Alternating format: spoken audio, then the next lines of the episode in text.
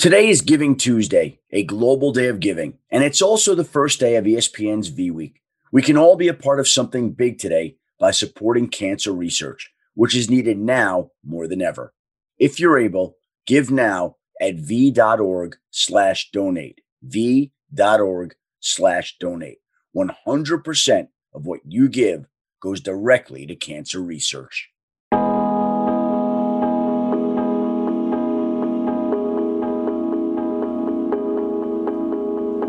Welcome back to another episode of the Adam Schefter Podcast, presented by DraftKings, America's top-rated sportsbook app. On today's podcast, we'll be joined by the former head coach of the Detroit Lions, Jim Caldwell, who soon will be a man in demand as he is expected to make the rounds in the interview circuit for a head coaching job. And then we'll have my friend, E S P N analytics guru Evan Kaplan join us to break down some of the great matchups in Week thirteen, including Patrick Mahomes under the lights against the Denver Broncos and Derrick Henry and Nick Chubb squaring off this weekend. But what a week last week was. In fact, last week is still this week because we're waiting to see if the Pittsburgh Steelers and Baltimore Ravens actually will wind up playing on Wednesday afternoon as we tape this podcast on Tuesday morning. It's part of the oddities of the week that was, I think, the strangest N F L week of the season, which really began, I think, with all the changes in the Pittsburgh-Baltimore game and then the Denver Broncos game where the Broncos had an entire quarterback room wiped out due to the virus. And when the Broncos had to turn to Kendall Hinton, a practice squad wide receiver, to start an N F L game at quarterback, my first thought went back to February twenty twenty when a Toronto Zamboni driver, David Ayers, made his N H L debut as a goalie, as a forty-two-year-old guy stepping in to an emergency situation after two goalies got injured in the game between Carolina and Toronto. Ayers comes in and helps Carolina win.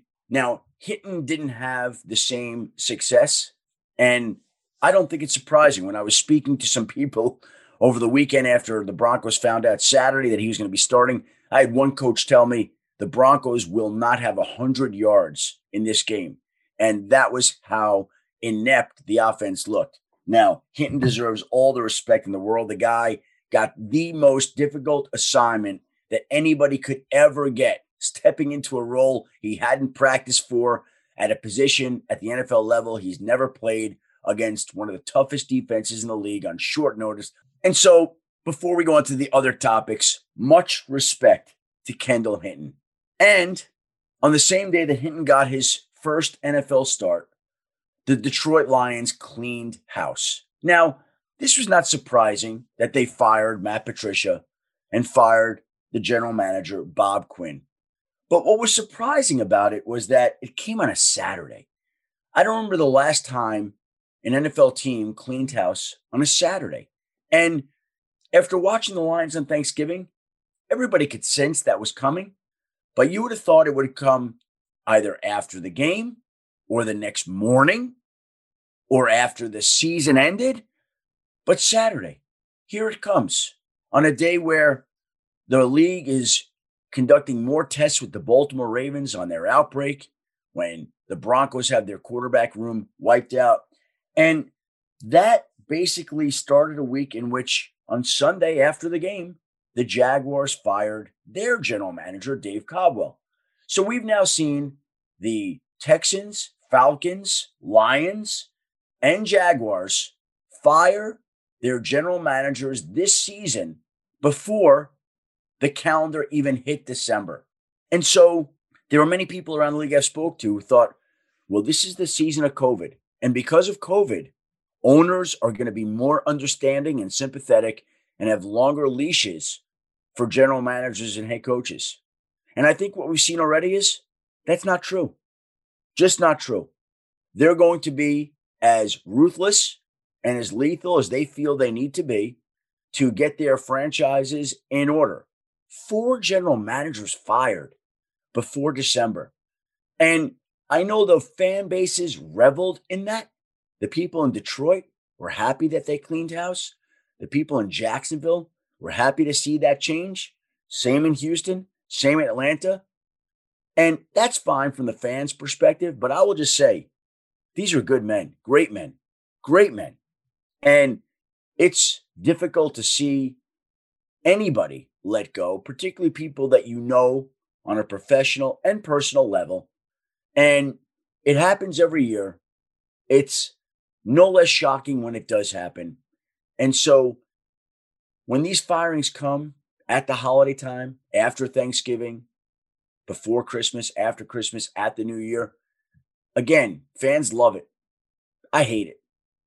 Because each time it happens, somebody's lost their job, families are displaced, children have to ask their mom and dad why we have to move, what happened here.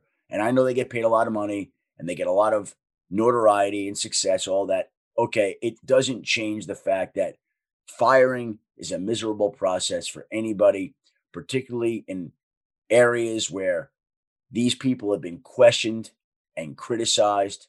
And I know that in talking to some friends of these people over the weekend who had spoken to these particular individuals, one person said, from one individual that got fired, he sensed a sense of relief.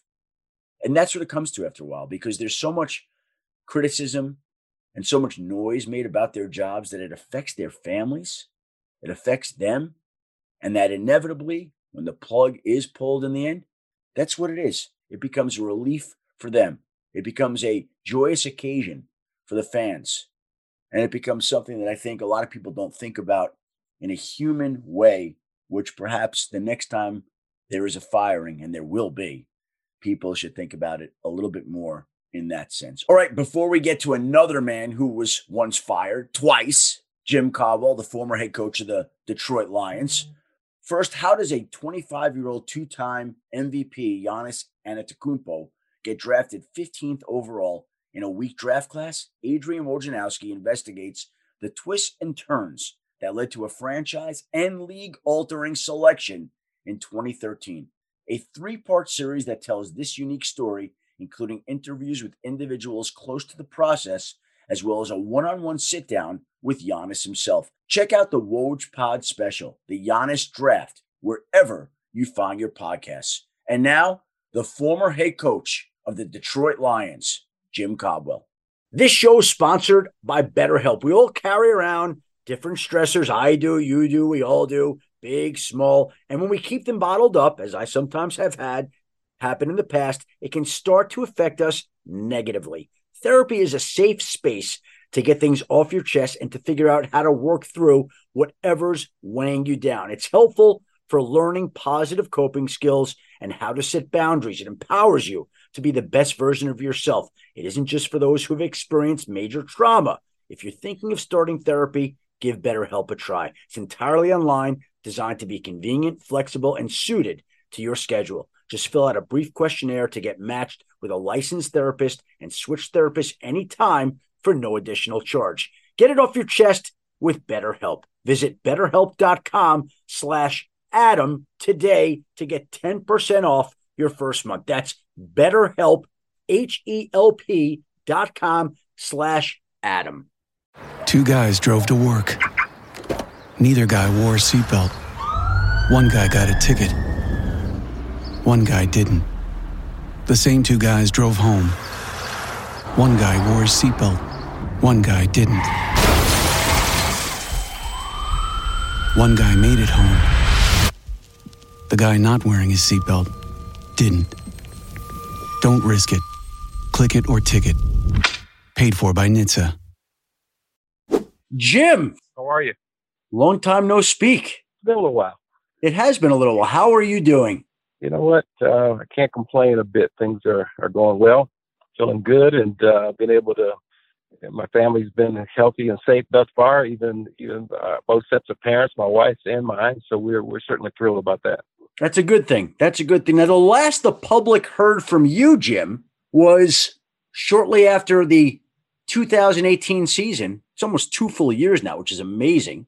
the Detroit Lions let you go. And since then, you went to go work for the Miami Dolphins as their assistant head coach. And then you took leave for a little while. And basically, we have not heard from you at all in the last two years. So what have you been doing? Well, I've been pretty busy. Um, you know, obviously, uh, if, you, if you jump back to uh, when I was uh, fired from Detroit, um, I had a year there that, uh, that took a little time off before I went to Miami. And, um, you know, thankfully, I had a chance to do some consulting. So I traveled around and had an opportunity to do something you really don't get a chance to do in pro football much, is go and see exactly how other teams do things. Um, so I was able to watch some practices, O T As, and things of that nature, and and uh, kind of get a real good view of how other people do things, um, perhaps differently than we did.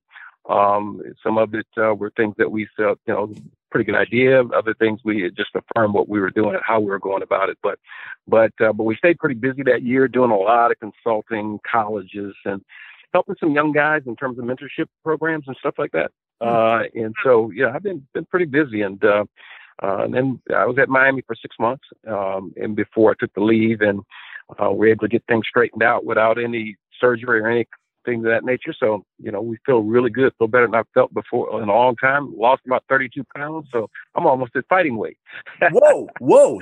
Okay, now, first of all, there is a lot there that you just covered in that last answer. What more can you tell us about that situation, Jim, and how you're feeling now? So here's the thing. Initially, so we, you know, you go through the process of, of uh, getting a physical every year. So this particular year, since I was down in Miami, I had always wanted to do um, the Cleveland Clinic sort of uh, executive physical that is probably as thorough as it gets. And matter of fact, Martin Mayhew had always talked about it when I was at Detroit.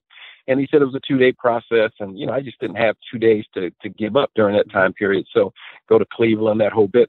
Um, so when I get down to Miami, I found out there's a Cleveland Clinic about ten miles away from the office. So Uh, one of the first things I do is I talk to the team uh, doctors and trainers and say, hey, can you get me in?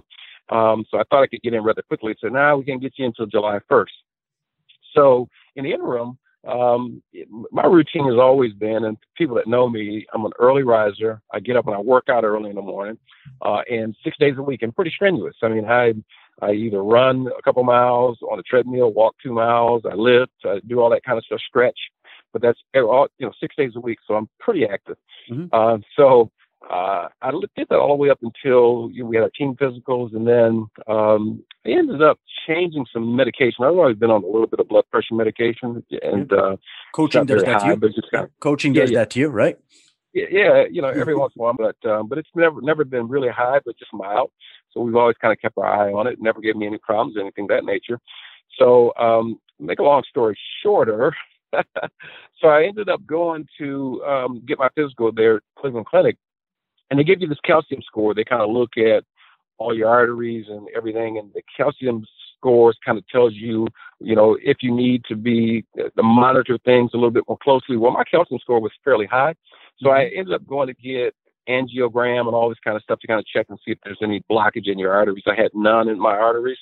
Uh, most of my issues were outside of my artery walls. Um, which could be controlled with, um, you know, a little bit of, of um, medication, but then also just change of diet and, and just needed to get a little rest for a little while, so I can control my own schedule. So that's really what prompted the leave. And um, so nevertheless, so I, I haven't eaten any meat in almost two years, um, strictly no dairy, you know, and, and this is basically done on my own. They told me to watch what I eat, fish, chicken, those kinds of things, which I've always done. So I said, let me take it another step. So uh, hence, I've lost the weight. Um, I'm back jogging again. So I'm running, you know, between two and four miles. Uh, so I get my exercise in. I'm biking. I'm doing all those kinds of things. So um, so my health is, is good. Uh, so like I said, it didn't require any surgery or anything of that nature. As a matter of fact, I feel better than I've ever felt. Well, it's interesting. thirty-two pounds, Jim. That's a lot of weight. I don't know if I'd recognize you if I saw you, huh? Oh, yeah, I still look the same, just a, just a little bit more boyish.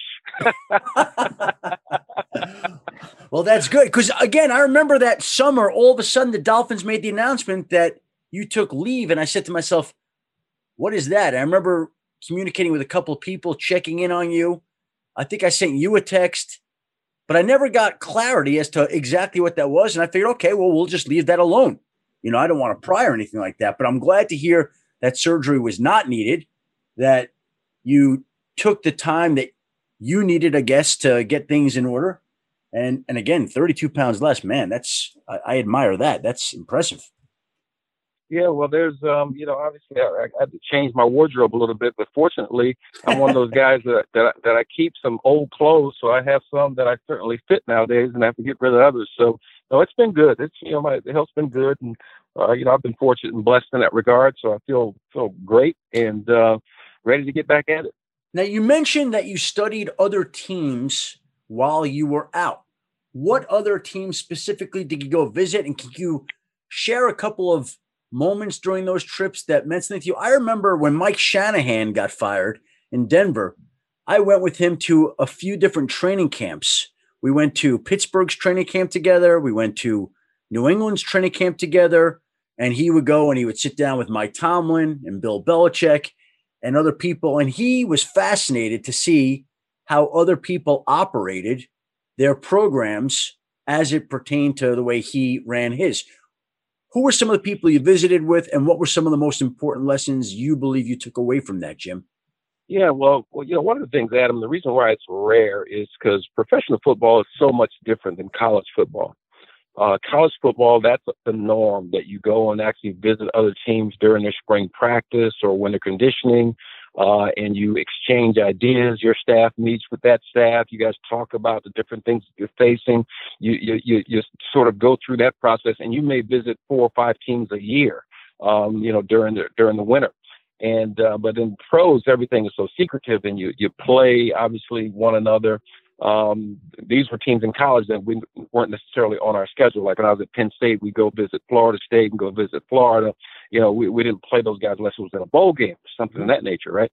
Um, but in pro football, um, it's always kind of been uh, a bit secretive in terms of individuals allowing other individuals to come into um, your, uh, your facility and find out what you're doing, take a peek behind the curtain. So I had actually had set up, I did some consulting um, in two thousand eighteen. I had con- set up a couple of different teams that I was going to consult with, and I ended up doing one only because of the fact that they allowed me to come in and they allowed me to look at every single aspect of their organization. I sat in all of their meetings with their coaches, I, offensively and defensively and in the kicking game. Uh, I was there for about a week and a half or so. And then I sort of gave them, um, you know, a write up on what I saw, you know, et cetera, just kind of exchanging information ideas.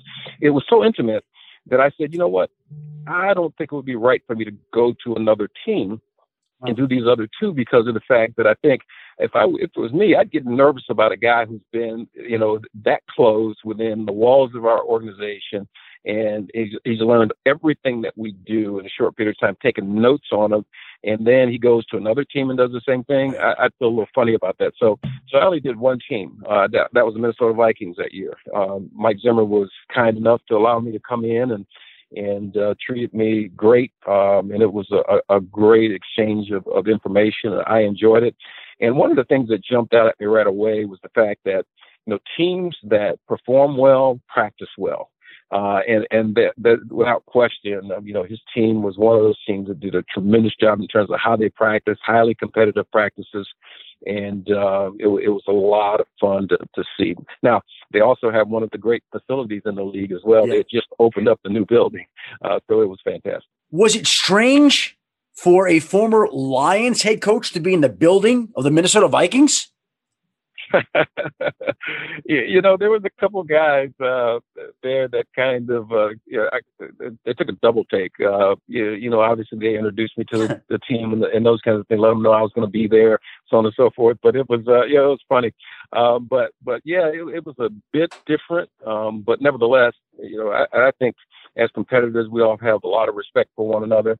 Yeah. And, uh, you know, I got along great with the guys, had uh, had a great time with, with uh, you know, talking with some of the players and things of that nature. So it's like, it wasn't it's like, that strange. It's like being behind enemy lines and sleeping with the enemy. But, again, everyone adjusts and adapts. And the truth of the matter is coaches care about coaches, their fellow coaches, and people in the league care about people in the league. So it's one big family, but it still is odd for you to cross that barrier initially having gone against that team as the head coach of the Detroit Lions, I would think. Well, there's no doubt about it. I, I'll, I'll tell you a, a funny story. That one was one where it, it was, you know, uh, it, it wasn't as shocking to the system because they knew I was coming, obviously, and, and Coach Zimmer had told them. But I went down to interview, um, it was actually before I got the job in Detroit, I think it was, the Tennessee Titans. And uh, and I walk into the building, and, you know, oftentimes you go in and uh, and you're, you're being interviewed. Not everybody knows that you're coming in, particular players. So I bumped into a couple guys that I walked in Tennessee's facility, and they kind of took a real double take, like, what is he doing in our building? Because of all those years, you know, that we played against him uh, when I was with with the Colts. And, uh, and and I could tell I got some real strange looks a couple times during that interview process as I walked through that building. Hmm. Now, you mentioned that one of the things you also did during your time away, Jim, uh, you served as a mentor. Who are some of the people that you mentored? Yeah, I, I had a real a great opportunity. Um, Charlie Casserly has been doing this program called the Champions Forum with the N C A A. Mm-hmm. And uh, the N C A A has a, a group of twelve guys, African-American coaches, that they felt were going to be the next head coaches in college football.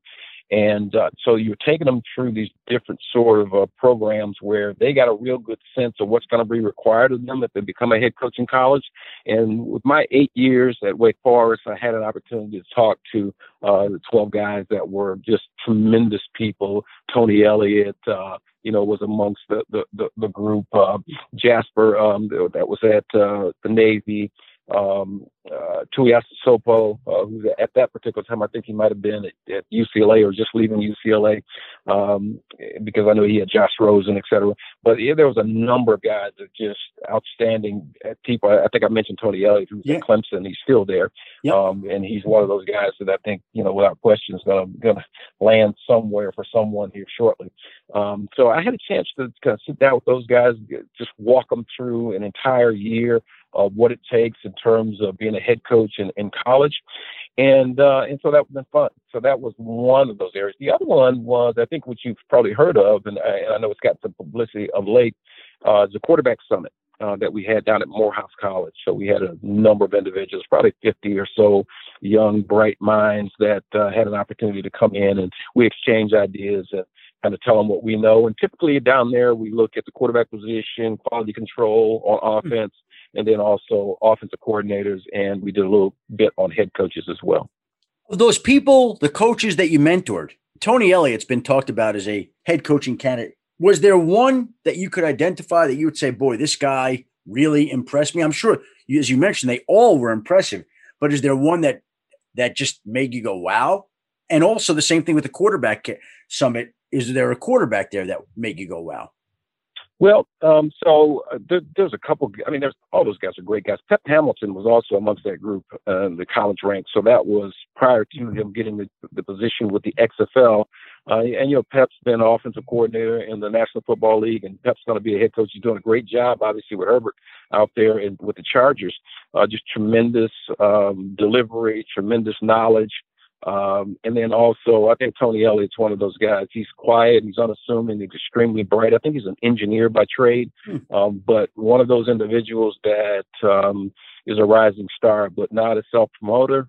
Um, he's not one of those guys that's going to beat his own chest. He's not one of those guys that's going to get an agent and have him sort of throw his name all out, out across the country or anything of that nature. But but I think you're going to see him land somewhere. It could be in the N F L as a head coach, or it could be in college. I think he's had several offers in college. He just has decided, you know, that uh, that weren't the right ones for him at this particular point in time. But but his time's coming.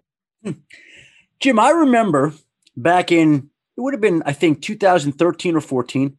I had the honor of working with Bill Polian, who is in the Hall of Fame. And as is often the case, sometimes people you speak with in the league will ask you, oh, who has impressed you as a head coach? Who do you like as a head coach? Those sorts of things. And I remember going to Bill Polian and saying, Bill, if there's one guy in the league that you would recommend to be a head coach, who would it be? And he didn't hesitate. And he said, Jim Caldwell. And he endorsed you right away. And I remember speaking to people about that. Again, you were part of two Super Bowl winning teams over your career as the quarterbacks coach of the two thousand six Colts, as the offensive coordinator of the two thousand twelve Baltimore Ravens. But he, you made a mark on him What would you bring to a team now that would consider you as a head coaching candidate, Jim? Well, um, number one, you know, Bill has um, been very instrumental in my career. Um, that gave me my first opportunity as a head coach uh, with the Indianapolis Colts after serving on the staff for seven years with under Coach Dungy, and uh, and those guys um, uh, really helped me out a tremendous amount. I mean, obviously everybody knows Bill is one of the, the, the brightest minds in all of football, had been and, and uh, still is today. If somebody would put him back to work, uh, I don't think uh, his wife would allow him to go. I think we'll let him go back, but but nevertheless, um, he, he bright guy and really. Uh, you know, served to, to, to, you know, lead me down, I think, a path of, of success just in terms of his directional leadership. But, but what I would bring a team is, uh, let me, let me put it this way. Um, I think leadership is um, far too underestimated in terms of directing teams, particularly in the National Football League. Uh, you know, there's a lot of people that sort of get caught up with those individuals that might try to wow you in terms of what they might know in terms of knowledge of, of the game from an offensive standpoint or a defensive standpoint. Uh, they're gurus in their own right or been labeled as such. Um, but nevertheless, uh, I think what it boils down to is being able to, to lead a team, and not everybody can do that. Uh, and I think more so than anything else, you got to live it. You got to live, uh, lead by example. There's a great quote that says, "Lead by example, and all else fails, use words." And I believe that. Let me tell you a quick story in talking about leadership. So I, I was down at, at Baltimore, and I was working as a quarterback coach there. Um, Cam uh, was fired um, right after the Washington Cam Cameron, game. Cam it. Cameron, right? Yeah. Cam Cam was fired, and uh, it was right after the Washington game. And so John comes in my office early the next morning and says, "Hey, we want you to be the offensive coordinator." And I said, "John," I said, "I've only been here like a matter of months." I said, "There's a number of guys on this staff that know the offense better than I do." And I said, "I think you ought to talk to them first." I gave him a couple names. He leaves my office. He goes. I think he talks to those guys. He talks to Ozzie. He also talks to the ownership um, and uh, Steve Bisciotti. And so he comes back into my office and he says, "Ah, you know, we, we just think that Ozzie thinks so, and Steve, we, we all think that, that you'd be the best coordinator for us." And and I reiterated to him again. I said, "You know, I don't know this offense as well, but if you want me to do it," and this was after some soul searching for about an hour or so, talking to a couple people that I trust and believe in.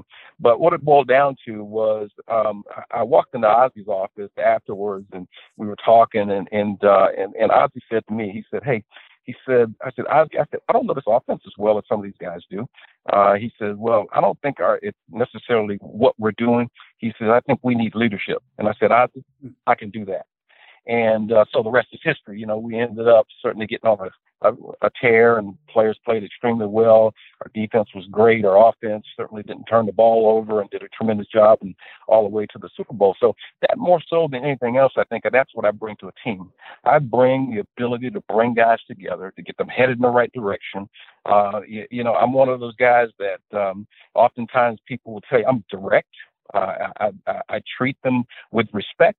Um, but I'm also demanding, and uh, and I think we get the best out of our guys. So that that's that's what I think we bring to the, uh, you know, any organization is leadership and direction, and uh, those are the things that I think are, that win consistently. You know, it's interesting about the leadership and direction part. I remember talking to a general manager recently, and he was saying that as these teams are going to be looking for general managers here in the not too distant future, he was saying that so many times we think of identifying personnel and scouting players, and that's the route that teams go through when they hire a general manager. But he said it's about so much more than that. It's about leadership. It's about problem solving. It's about mm-hmm. all the skills that they're not really looking for when they hire a general manager. They're hiring a general manager because they feel like that person has helped draft all this great personnel, trade for this great personnel, sign this great personnel for a team, and then the job, the G M job or the coaching job, is a little bit more broad and all-encompassing than just those particular skills, if that makes any sense. No, it does make sense, and, and you're absolutely right, because of the fact that, number one, it, it's such a demanding position. Um, it, it's one that's going to – Bill McCartney had this, this saying. It, he used to say, it's going to take all you have and a little bit more. Uh, and, and that's how daunting the, a task is in terms of being a G M or a head coach in the National Football League, because you're dealing with so many different personalities. You're dealing with a lot of uh, high-performance individuals. Uh, in some cases, you have some individuals that that, that have, you know, ego issues. Uh, but all of them have egos. Not all of them have ego problems, right? Um, and, and you have to be able to deal with that. A staff, and your staff is also extremely volatile sometimes. You got to be able to control that aspect of it. And what happens is the guys that come in that are strictly X's and O's guys um, never have really thought about that or been put in place other than a coordinator spot, but not the entire team, where they have to look at things corporately or globally, how they affect other people around them. And such, they end up in that little cocoon, and they end up having issues uh, when they have to go out side of that broad end of that broad spectrum that's required of you as a, as a head football coach or general manager. But you would like to coach again. Is that fair to say? Absolutely. Yeah. I, I think in the right situation, um, you know, and, and the right organization, absolutely, I'd be interested in it. You know, I still got a lot left. You know, when you, you know, most people say, you're sixty-five years old. Yeah, well, we got a, we have two guys that one guy that's president of the United States right now that I think is seventy-four. And, and we have one that's going to be seventy-eight when he takes office. Right. Uh, and, and that's the most important job in the world. Uh, so and there's a number of guys, the last two guys, I think that I remember, that last two Super Bowls were won by guys that are over sixty-five years of age. So so I think there's still a place uh, for a guy like Jim Caldwell. Well, Pete Carroll's sixty-nine. Bill Belichick is, I think, about sixty-six, seven, eight, something like that. And so veteran coaches, there's something to be said for that experience. That Andy Reid? Andy Reid. Uh, I think he's yeah. sixty-two. I think mm-hmm. he's sixty-two. But Jim, you know, l- listen, Jim, you, you, you, you've had this nice downtime. You've gotten to mentor these young men. You've gotten to learn these other things. You've gotten to really lose some weight. You want to go back to that lifestyle? well, well, you know what? It, it's something that you, you, you, I've always been the way I am in terms of hours worked. And I, you know, I look at my dad. There, there was never a time when I was growing up that I don't remember my dad had two jobs. Uh, he worked at General Motors for thirty-five years, but but he also owned his own little tire company. Um, he also started uh, worked at a place in Lake Ivanhoe with him and some buddies. Got a, a hotel and restaurant bar that they built and tried to get that going. So he was always doing something. So uh, you know, just I just happened to work one job with the same amount of hours that he put in. But but I've always been accustomed to working. Uh, that's the way I saw. My mom was a hard worker. As a uh, you know, she was supervisor of a nursing home. And uh, and I learned to work extremely hard, and, and you know that that's the difference maker. I think uh, hard work, dedication, and character. You were let go by the Colts in two thousand eleven, and you were let go by the Detroit Lions after the two thousand seventeen season. What is it like to be fired as a head coach? Well, you, you know, for me, it's not a big deal for me, um, and it never has been, Adam. Uh, I, when I first started coaching uh, at Southern Illinois University, my very first job, we worked under one-year contracts. No one ever had a two-year contract, and it was that way for a long period of time until finally, I think probably when I was at uh, um, might have been nineteen eighty-five, eighty-six or so, I was working for Howard Schnellenberger at Louisville. Was the first time that I signed a multi-year contract. So those early years kind of taught me what I needed to know about the coaching profession, that you could be gone at any minute. And the thing that you have to do and believe in, that you work as hard as you can, do what you think is right, right? Take counsel as you go along from people that have done it and done it well. Uh, and uh, let the chips fall as they may. Uh, and if you happen to get fired along the way, pack your things up. I used to always, I used to always make this statement when I was an assistant coach in college. I said, I can move out of my office in forty minutes. Uh, with everything that I need, right? Because that's the way that I believe, because it could happen to you at any point in time. And I've always kind of kept that in the back of my head, but I've never been nervous about being fired. I've never really feared being fired. Uh, and because uh, I know one thing, the good Lord will take care of me, and he always has. Oftentimes when I've gotten fired from jobs, I ended up with in a better situation. So I'm thankful for that. Uh, but but I, I, coaching is more rewarding uh, than, than anything else that I think that, uh, that I've ever done. So how much time have you spent the last couple of years watching the Lions and the N F L right now, Jim? Yeah, I, I mean, every single week. And I'll go back um, when I was with Miami um, and I ended up taking the leave. I was still actually consulting for them all the way up until February. I was under contract until February of twenty twenty. Yep. So during that time, I had access to all of the film in the league, right? So I still had my computer. So I watched every every time I had an opportunity, I looked at a number of different teams, and I'm doing an interesting thing and did an interesting thing as we go along here. Um, so I had access to all that film. And, and then, you know, once I, I ended up uh, into my contract there, I've been able to work with some different individuals, young coaches that, that across mm-hmm. the league and, and some in college that have access to pro film. And what we do is I give them projects. And so they're able to go in, pull up some film. Like, for example, we studied all of um, Deshaun Watson's third downs uh, throughout the entire year, hit the last week. So we looked at everything that he did on third down and just kind of analyzed that. What was he looking at? You know, what was the situation here? Uh, and, you know, obviously he's playing pretty well right now. He's done a great job here the last few weeks. But but we have different projects like that that we look at. So I'm always studying trends. I'm looking for changes. I'm looking for the things that they're doing, obviously, with Kyler Murray down, obviously, with Arizona, to see exactly what they're doing, how they're being defended, uh, can they be defended, where are they catching up with them. So each and every week, I kind of pick out a pocket that I'm looking for in terms of trends, and I study it. But I'm always, throughout the entire league, I got two guys that I, I kind of trained along the way in terms of clock management issue, clock management issues. So I'm always looking at the last two minutes of the first half and the last mm. two minutes of the game.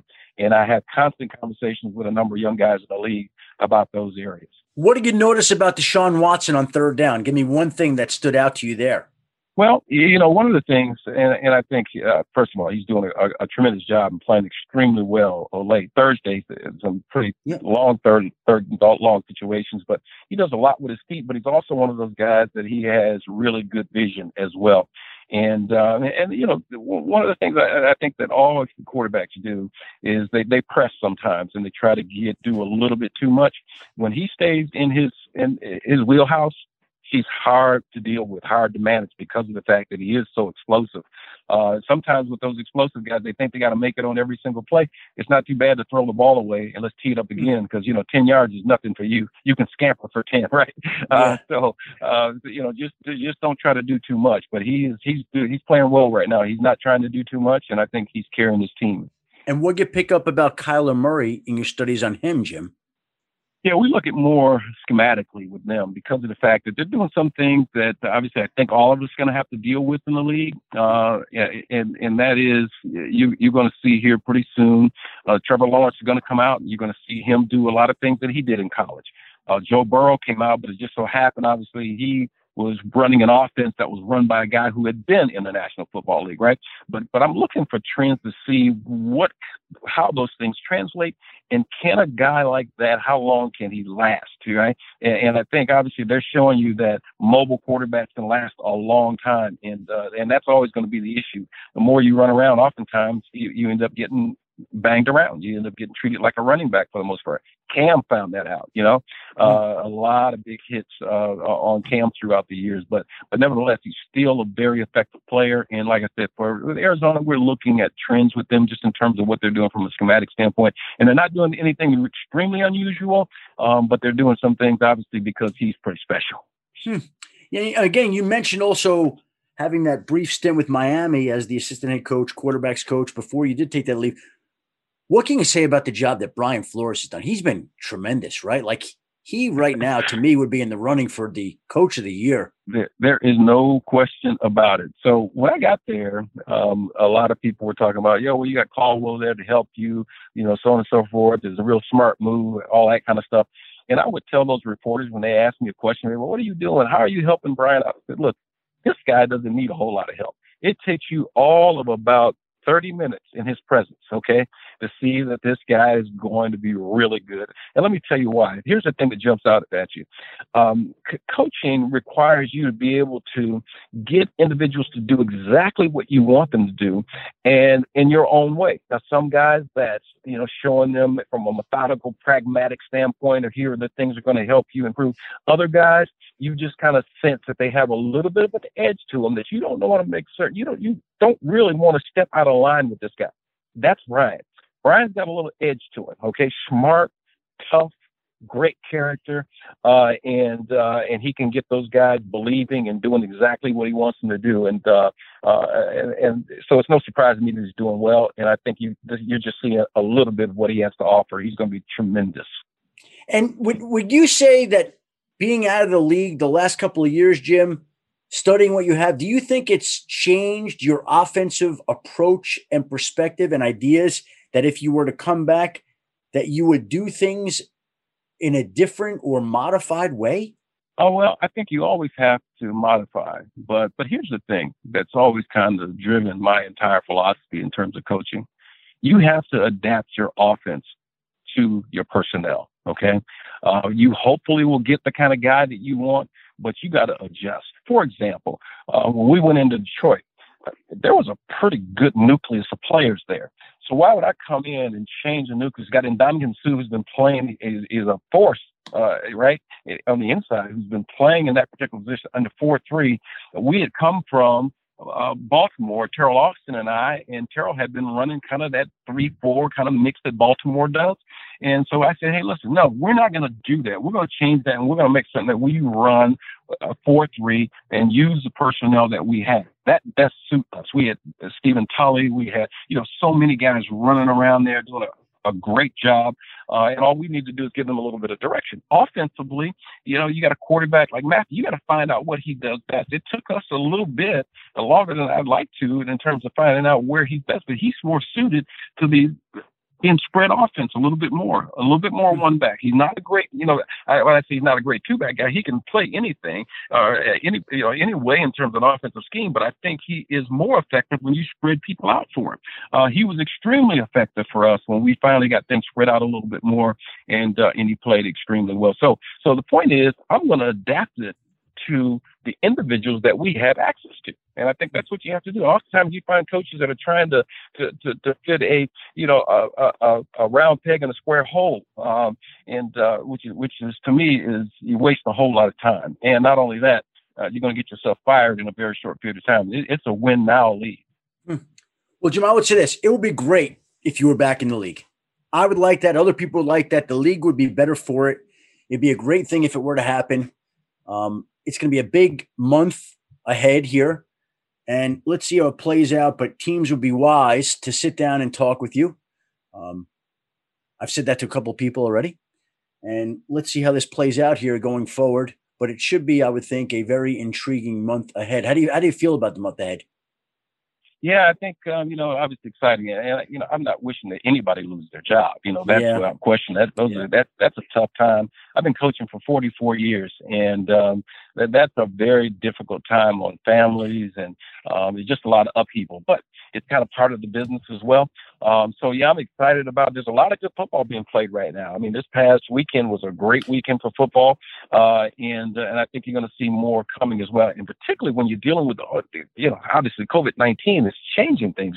Denver having to go through what they went through yesterday is unbelievable, right? But those are the kind of things you're going to see people that have to adapt and have to adjust. So, yeah, this month is going to be extremely exciting.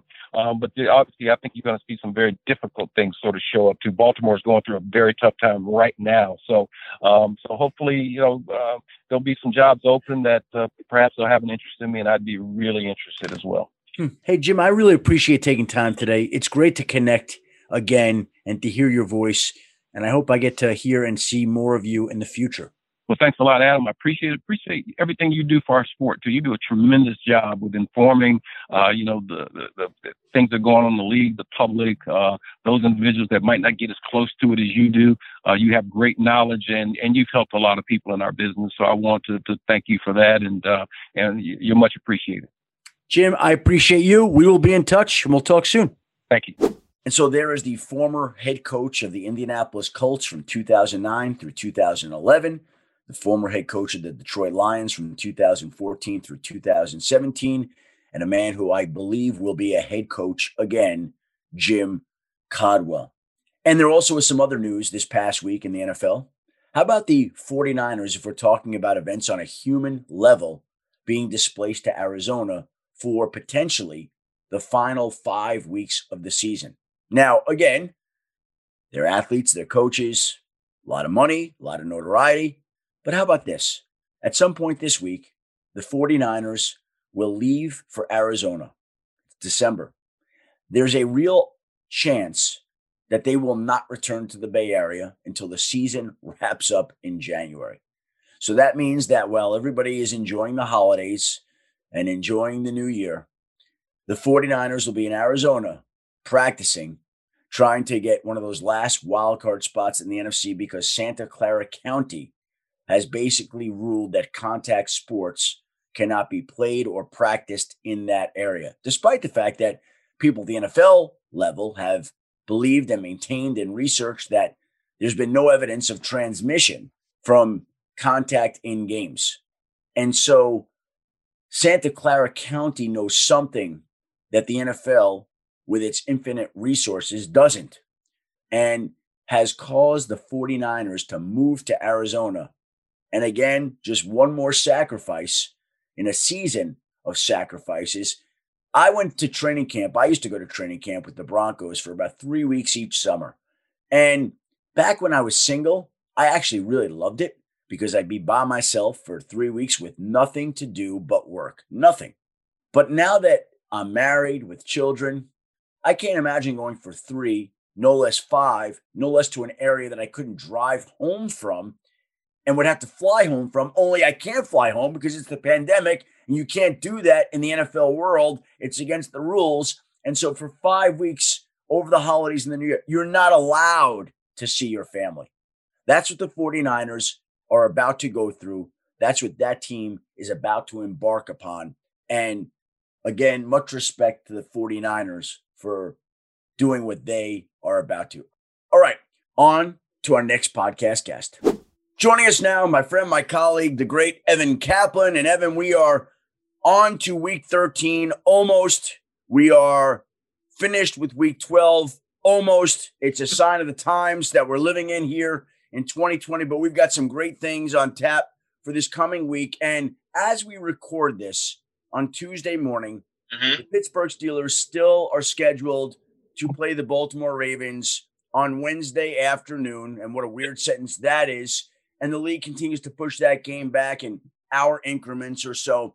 And we'll assume that the game is played for now, unless we get notice during this taping, of course, that it's been postponed yet again. But it does seem to be at this point in the season that whether or not that game is even played, the Pittsburgh Steelers and Kansas City Chiefs seem to be on a collision course in the A F C to meet in the A F C Championship game. What are we to make of those two teams and what now would seem like a looming battle between them? Absolutely. So even taking out whatever happens in the Steelers' next game, they're ten and oh. We we know that's a fact. The Chiefs are ten and one. So when you look at history, it's only the seventh time since the A F C and N F C were formed in nineteen seventy that two teams from the same conference won at least ten of their first eleven games. So that's already happened, regardless of what happens with the Steelers in the next few games. We know that to be true. Now, in four of those previous six instances where two teams from the same conference got off to starts like that, they met in the conference championship. Four of the previous six. Most recent was in two thousand eighteen in the N F C with the Rams and the Saints, who, of course, played that memorable game with the missed pass interference in New Orleans. A win against the Ravens or Washington, whenever their next game is, I guess we should say, would also make the Steelers the thirteenth team in the Super Bowl era to start eleven and oh. I'm bringing this one back from last week because we didn't have a game played. History says that gives them a solid chance of getting to Tampa. Nine of the previous twelve reached the Super Bowl. So I think the historical significance shows us that two teams in the same conference getting off to starts like this certainly may put them on a collision course, like we said in the A F C. I think this season has shown us that anything can happen in the N F L, but these two teams have been overly impressive. And I think you, you almost forget about the Steelers a little bit because of their schedule situation, but what the Chiefs have done, what the Chiefs have done just the last few weeks, and it, it, it almost, when you watch Patrick Mahomes in that first half against the Bucs, you wonder how anybody ever stops him. Mm. And we're going to get to Mahomes in a moment. And let me just say yep. this before we wrap up the Chiefs-Steelers thoughts. I could see the Buffalo Bills giving one of those teams a game. Mm-hmm. I could see the Tennessee Titans giving one of those teams a game. Maybe the Raiders, who have already played with the Chiefs, could give one of those teams a game. Yep. But it'd be hard for anybody to argue that the Chiefs and Steelers at this time are not the class of the A C. You mentioned Patrick Mahomes. We'll get to watch him again on Sunday night. We can't watch him enough because every time he's out there, he does something that you feel like you haven't seen before. Guy is incredible. He's the best player in football, bar none. I know Dalvin Cook is tremendous. I know that Kyler Murray is outstanding. Josh Allen's coming on. Aaron Rodgers is special, and we'll get to Aaron Rodgers in a moment. But Patrick Mahomes is in another class. What will we get to see when we watch him Sunday night under the lights against the Denver Broncos? One of the great things I think about not just football but all sports is the best players play at their top level when, when everybody's watching, right? Whether it's a primetime game, a playoff game, a big game last week, like late in the afternoon against Tom Brady and the Buccaneers. And Patrick Mahomes embodies that in prime time. He's won seven straight primetime games as they face the Broncos on Sunday night in Kansas City, including the most recent one in Week eleven with that last-minute comeback against the Raiders in Vegas. But some of his best moments have been in prime time. You go back to the left-handed pass in Denver in twenty eighteen, a Monday Night Football record six touchdown passes against the Rams in that fifty-four fifty-one crazy game. A nearly flawless four-touchdown performance at the Ravens in week three, that game that we hyped up so much uh, with Lamar Jackson and, and, and Mahomes earlier this season. His last seven primetime games, he's seven and oh. He's got fifteen touchdown passes. He has two interceptions. He plays, he plays at his best when everybody is watching. He has thirty touchdown passes and two interceptions this season.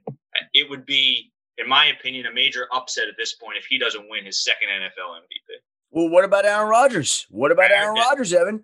Yep, absolutely. I, I still think it's I think it's Mahomes to lose right now, but it will be very interesting down the stretch. And I think the M V P race is something that, you know, we talk about a lot on Monday Night Countdown, and it's always a great discussion. And we've got a fun one this year. You've got two guys playing at their top level. Russell Wilson is trying to stay in that race as well, but maybe his individual numbers, certainly from an interception standpoint, aren't as good. Uh, Rodgers is right there. I give it to Mahomes right now. Well, I, we bring up Rodgers, right? And we are now in the month of December officially, and the year has in one way flown by and in another way been the slowest year of all of our lives. Well said. Uh, it's been an, a wild year, but we are in December, and Aaron Rodgers in December thrives like Santa Claus. Give me a breakdown of what we see from that guy in this month. Yeah, best quarterback in N F L history, certainly at home in the in the year's final month. So he's nineteen and three at home in December in his career. He just dominates teams at Lambeau. That's the best record by any quarterback with at least twenty home December starts. His overall numbers in those games at Lambeau are insane. forty-eight touchdown passes, five interceptions. Over twenty-two starts at home in November. It's amazing. He faces the Eagles as they come off their Monday night loss this week. So I think, and Adam, to as we tie these two quarterbacks together, what's most impressive to me, and I think you see this now more than ever, is these quarterbacks being able to throw such a high number of touchdowns without throwing interceptions. They, their efficiency is off the charts. In terms of thirty touchdowns, two interceptions from Mahomes, as I mentioned. This year, thirty-three touchdown passes, four interceptions mm. for Rodgers. Rodgers has done this the last few years where he's gone like twenty-five two and twenty-six four. He just the the ability for these guys to, if they don't, if they don't have the play, they're not forcing it, they're not throwing interceptions, giving it to the other team. That that to me is just remarkable, and feels like that's changed more with those guys than we've seen in years past, where their efficiency while also throwing what will be this year for both of them likely forty touchdowns. What's interesting to me is that we go back to last spring, Packers using their first round draft pick on Jordan Love. And there were a lot of people that made a lot of that pick, and rightfully so. I mean, it was, again, a wild pick. But I think that that pick motivated Aaron Rodgers. And I also think it helped bring him and the head coach, Matt LaFleur, who now pronounces his last name, Matt LaFleur, it brought them closer together. Mm-hmm. Because if you watch them interact on the sideline, yes, it looks like there's a real healthy respect. Yes. And a lot of people might not have thought that Aaron Rodgers would have felt that way. And I think that that pick with Matt LaFleur was not something that he was all that in favor of at that time. Mm-hmm. And so to me, I think that their relationship has benefited both men and that organization. and has made Aaron Rodgers the M V P that we're talking about and thrust him into a role in which he is absolutely shining. And then there are two other absolutely. players. Adam, one more thing, one more thing on Rodgers quickly, because I think it's a great point you make. And the other night when they played the Bears, I believe it was the last touchdown of Robert Tonyan. Rodgers, the second that pass was completed and they and they pan back to him on the shot, you see him looking right over at the sideline, pointing at his head coach. He, they are on the. We saw that earlier in the season too. I think that shows it all. The fact that he, he know he, he and LaFleur are on the exact same page, and I, he's just been a joy to watch this year. And you know what? By the way, LaFleur in his post-game press conference thanked Aaron Rodgers for getting him out of certain plays that he called that were incorrect. Right. And so, again, if you don't admire Aaron Rodgers enough for his play, then you appreciate him even more from sparing you yep. from some bad play calls. So Absolutely. It's gone both ways for those guys. And it's been a tremendous relationship and partnership. And I would imagine it will be continuing to go forward. And then I started to tell you, mention, there are two other guys this year, two other players who are just lighting it up. And it's two of the three best running backs in the league. Who would we say the two the best running backs in the league this year? Dalvin Cook, mm-hmm. Derrick Henry, yep. Nick Chubb, right? Am, am I missing anybody? I don't want to exclude anybody. No, I think I think that's fair. I mean, Chubb missed some time, so he's not as high on the rushing list. I mean, I don't know if you want to throw Josh Jacobs in there, who's had a Alvin Kamara. Alvin Kamara, Kamara belongs, Kamara, belongs yeah, in there. Yeah, Kamara's the other one, I think. Yeah, he belongs in there. But okay, but anyway, we got Derrick Henry and Chubb squaring off, not against each other, but on the mm-hmm. same field this Sunday. Yep. What do we make of that matchup? Yeah, this is fun, and this is almost the opposite of what we're talking about with, with Rodgers and Mahomes and the twenty twenty age of passing. This is old school football. This is run the ball. This is this is the defense knows that we're going to run it, and we're still going to run it down your throat. That's how kind of both of these teams feel. I'm really looking forward to this game. Two eight and three teams between the Browns and the Titans. Uh, and last year, really interesting circumstances where Derrick Henry won the rushing title. He beat out Nick Chubb on his final rush of the season. Nick Chubb had the lead until a fifty-three-yard touchdown from Derrick Henry late in the Titans' Week seventeen game against the Texans, gave him the number one spot. Now Derrick Henry again leads the N F L in rushing. Nick Chubb, as I mentioned, missed some time, but he's averaging six point three yards per carry, most among running backs this season. So this is a really interesting game. The Browns have kind of played some inferior opponents over the last few weeks, get them to eight and three. The winner of this game is nine and three. And as we circle back to how we started talking about the Chiefs and the Steelers, I think the winner of this game, especially if it's the Titans, because we saw them do it last year, I think some people will start to think, okay, maybe if this team plays the Chiefs or the Steelers on a cold day, these teams can both run the ball. These teams could certainly keep it close against those top A F C contenders. Hey, Evan, appreciate your time and your insights this week. Thank you very much. We'll see you in studio on Monday for a doubleheader, the second game being on E S P N, Buffalo at Arizona, at San Francisco, whatever that is in the year twenty twenty. But I think it comes down to the Bills playing the forty-niners in Arizona, which, again, is part of the oddities of this season that continue on. Thanks very much. Have a great week, and we'll see you Monday night. Sounds good, Adam. See you then. And it should be an excellent Week thirteen. And before we sign up, I just wanted to add one thing.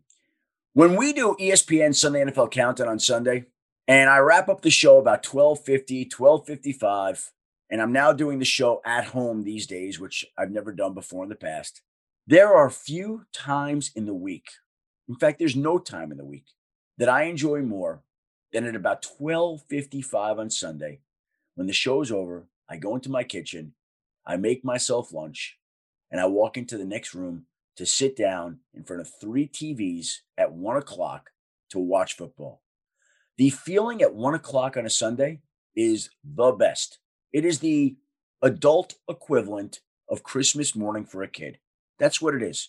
You sit down, you put on the T Vs, you put on the games, you know that you're about to witness some crazy things, whatever it may be. I don't know whether it's Daniel Jones pulling his hamstring. I don't know whether it's Tyreek Hill going nuclear. I don't know whether it's Aaron Rodgers lighting up the Bears, but it's sitting down to watch thirteen games or however many it is on that particular Sunday to see your fantasy football team either break your heart or provide you with some exhilarating moments. But that feeling at one o'clock on Sunday, that there is that there there are a few things like that. I just I just love that feeling, man. It makes you look forward to every single week. All right, that's today's podcast. I want to thank my first guest, the former Colts and Lions head coach Jim Caldwell, the E S P N analytics guru Evan Kaplan, my great producer Christina Buswell, and you, the listener, for tuning in to another Adam Schefter podcast. Please join us again next week when we'll be back with more information, insight, as we look back at week thirteen and look ahead to week fourteen. And until then, have a great week. Be well. Stay safe. Two guys drove to work. Neither guy wore a seatbelt.